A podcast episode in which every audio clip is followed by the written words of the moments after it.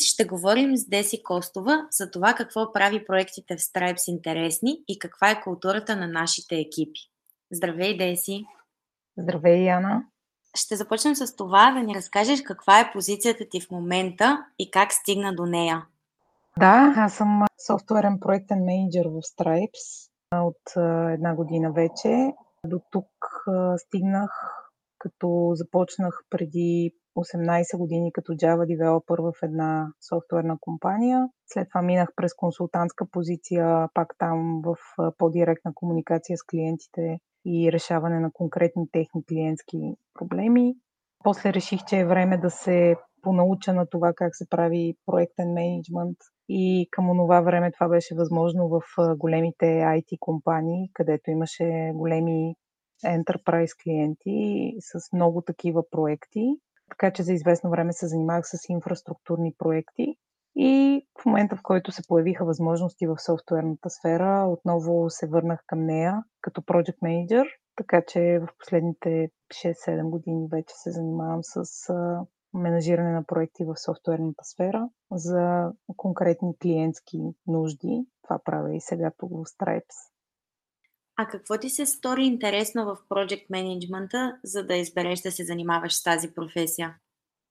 Това, което ме накара да направя промяната от девелопър към проектен менеджер, беше чувството, че когато работя в клиентските проекти в консултантската си роля, удовлетворението изпитвам по-често в моментите, в които успеем да се разберем с клиента за начина ни на работа, за конкретните му изисквания, как да ги променяме или какво да направим ново за него или повече, както и самата комуникация с него, изимането на обратната връзка от него за свършената работа от нас, отколкото чисто техническите предизвикателства, които имах към онова време, бидейки също така девелопър. Така че в един момент си казах, че бих искала да науча малко повече за това как мога това да го правя по-добре и да, да съм по-добър професионалист от гледна точка на проектното менажиране. Като естествено към този момент и включително и до днес, всяка една стъпка в страни или задълбочаване в някаква област на мен ми изглежда като просто един от възможните варианти, но няма нещо, което да не позволява човек да се върне към девелопмент или към някаква друга роля, която някога по пътя е изпълнявал. Така че това беше едно чувство на свобода да избера да задълбоча малко познанието в Project Management. И в последствие се оказа, че всъщност, освен, че го харесвам, явно пък и добре се справям с него и някакси така тръгнаха нещата и се чувствам добре в тази роля. А какво би посъветвала хората, които са се насочили в тази професия?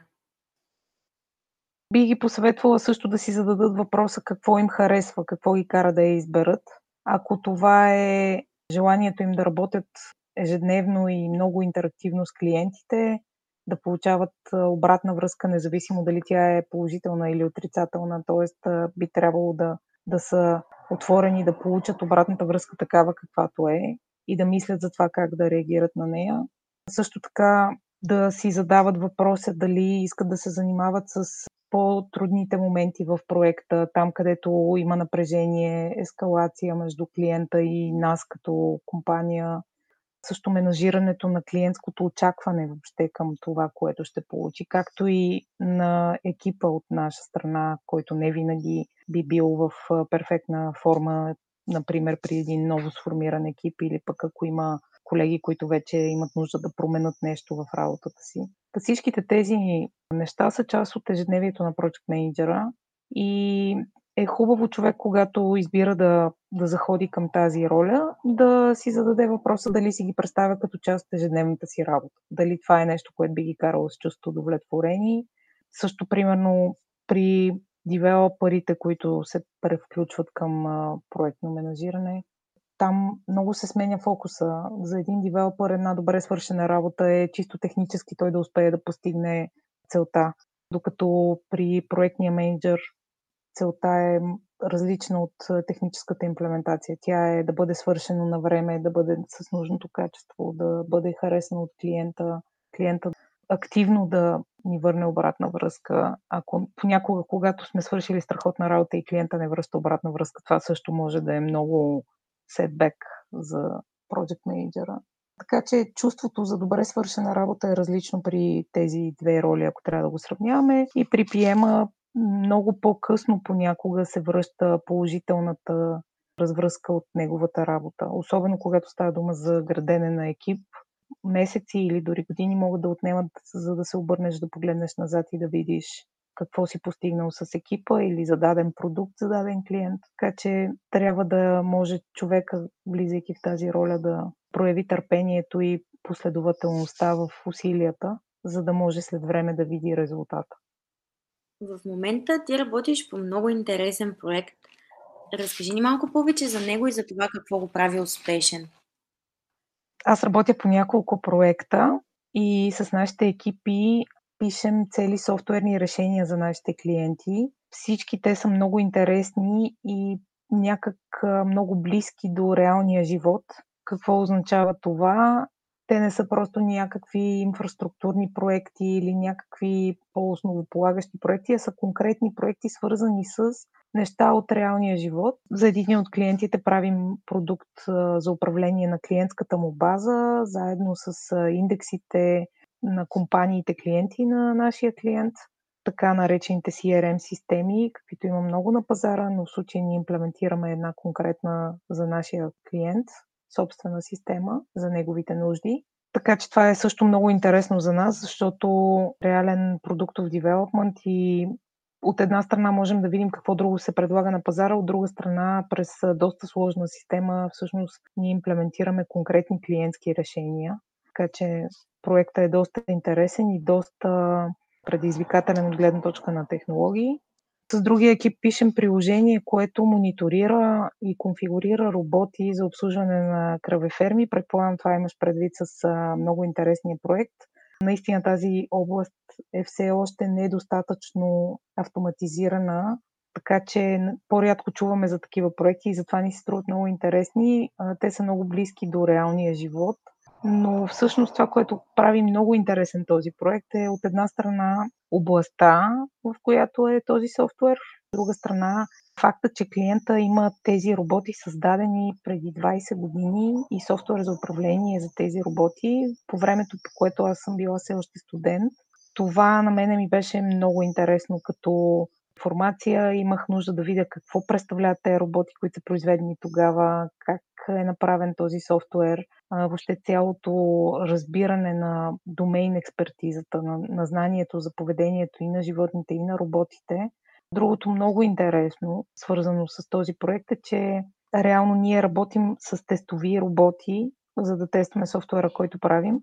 Като под тестови роботи имаме предвид както самите роботи, които обслужват кръвефермата, така и в някои от ситуациите самите крави са роботи сами по себе си, защото разбира се не можем да ползваме софтуер директно върху живите животни, така че ползваме и за тези неща роботи. Много интересни са проектите, много близки до живота, до реалните ни нужди в ежедневието. И разбира се, има и други проекти също толкова интересни за, за зарядни станции, за автомобили, за платформи за обучение и така нататък. Най-различни свързани с ежедневието на съвременния човек проекти правим в екипа и това прави мотивацията на колегите много добра. Те се чувстват щастливи от това да работят върху неща, които могат да ни дадат директна обратна връзка с нашите собствени нужди в ежедневието. Просто лесно е да си представиш как ще бъде използван продукта, който ти правиш, когато той по този начин е дефиниран с някаква конкретна нужда от ежедневието. А какви са трудните моменти? Аз не бих нарекла трудни моменти тези моменти, по-скоро бих ги нарекла част от ежедневието и част от задълженията ни, които имаме като хора, които работят върху даден проект. Всъщност това прави работата ни интересна. Те винаги обичайно са свързани както с комуникация, помежду ни, с клиента, така и понякога имаме нужда да, да създадем едно ниво на транспарантност към клиента, за да се чувства той комфортно. От друга страна, ние да сме самостоятелни, да работим върху неговия проблем, без да сме зависими от в взиманията на решения. Така че това са неща, които ние договаряме в начина на работа с клиента От една страна той да бъде достатъчно активен, за да можем да взимаме бързо обратна връзка от него за конкретни функционалности. От друга страна да имаме самостоятелност и автономност, да взимаме решения, да избираме продуктите, софтуерите, архитектурните решения. И да, на днешно време в контекста на пандемията, разбира се, комуникацията и невъзможността да се виждаме помежду си всеки ден или пък с клиента достатъчно често създава някакви затруднения, но всички сме като че ли доста добре адаптирани към този начин на работа. Обратната връзка е положителна както от колегите, така и от клиента. И вярвам, че може би дори има своите положително отражение върху бъдещата комуникация между хората самото осъзнаване, че тя не е по подразбиране и че може да се случат ситуации, в които да не можем активно да се виждаме, да общуваме и трябва да подсигурим, че времето, което имаме да общуваме е добре употребено и добре планирано и, и води до нужните решения и до заключенията, които ни трябват за да продължим. Мисля, че по-скоро текущата ситуация дори влияе положително на това нещо. Както казах, добрата новина е, че правим много разнообразни проекти и много динамични нови функционалности динамично идват при нас като изисквания, така че имаме предизвикателства във всеки спринт, разнообразие на задачите и колегите се забавляват, намират собствената си мотивация в това, което правиме за нашите клиенти. Така че бих казала, че по-скоро гледаме по този начин на трудностите, гледаме дългосрочно на проектите, като нещо, което след време искаме да се обърнем и да погледнем от времето и да видим къде сме били, къде сме сега. Тоест, гледате на трудностите като нови възможности. Да, като нещо, което след време ще ни кара да се чувстваме, че сме направили някоя хубава стъпка някъде. И това е страхотно. Трудностите винаги носят динамичност и нови интересни моменти. А как развиваш своя екип? Ами, екипите ги развиваме заедно с колегите, както и с клиентите. Ние често работим с нашите клиенти като част от един екип. Стандартният сетъп е такъв, че клиента е в ролята на Product Owner при нас, така че се чуваме и виждаме ежедневно. По отношение на самите development звена и екипи, започваме заедно от началото, работим, грешим заедно, после научаваме някакви нови неща и се усъвършенстваме пак заедно. Важно е да пазим културата на активно слушане, да се чуваме, да сме открити, да сме конструктивни, когато искаме да променим нещо или пък когато ни е трудно. Като цяло това е културата, която се опитваме да пазим и да съхраним и да предадем на новите колеги, които не имаме в екипите. И другото, което е много важно за нашите екипи и за естеството ни на работа е да не спираме, да се опитваме да научаваме и да правим нови неща, да мислим за далечната цел, не за близката, т.е. винаги към всяко едно предизвикателство да гледаме като към някакъв път, който ще извървим, за да постигнем целта, а не като нещо, което искаме сега веднага и не можем да му отделим нужното усилие или пък достатъчно време да озрее идеята да, да се случи по най-добрия начин. Така че наистина, както казах и по-рано, да може като се обърнем след време назад, да виждаме пътя, да разбираме добре какво сме направили и защо сме го направили, всяко решение да е било осъзнато. И не на последно място да виждаме не само пътя на проекта и продуктите, а и на всеки един човек, защото хората всъщност са най-важни в нашите екипи и за нас като компания. И е много важно за нас да се чувстват, че докато правим трудни неща понякога или не винаги най-комфортното решение е взето, но пък сме го взели заедно, правят и нещо за себе си, учат нещо, което преди не са правили. Тоест, можем да кажем, че най-важното нещо за един потен екип е да бъдем открити едни с други, да сме динамични и да приемаме трудностите като възможност за развитие, урок, да гледаме напред и да сме с позитивна нагласа.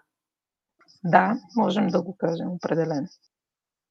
Благодаря ти, Деси. Ако можеш да кажеш един последен съвет да кажем, на някой бъдещ програмист, който слуша този подкаст в момента и Stripes му харесва като компания и би искал да кандидатства при нас, какъв би бил той? Ами, не знам дали съвет. Това, което бих казала е, че важно е човек да иска да научава нещо ново всеки ден, да е отворен към новите неща, да не спира, да не работи в силози, да не се опитва да да се поставя в ситуация, в която някой друг търси отговорите вместо него. Да търси въпросите, на които не знае отговорите и върху тях да се фокусира. А, важно е да има културата също за екипна работа при нас. Това е ключово. Трябва да може да, да говори с а, колегите си, с клиентите ни, защото клиентите ни ни харесват и искат да говорят с нас, искат да учат от нашия опит. Така че един бъдещ наш колега трябва да се чувства комфортно с тази комуникация. И също така е важно да иска да споделя опита си с колегите, както и да помага на по-младите ни колеги да стават по-добри, защото това е част от нашата култура. Ние се грижим един за друг и някак е важно за младите колеги да получават тази подкрепа, а когато пък те станат по-опитни да правят същото за следващите.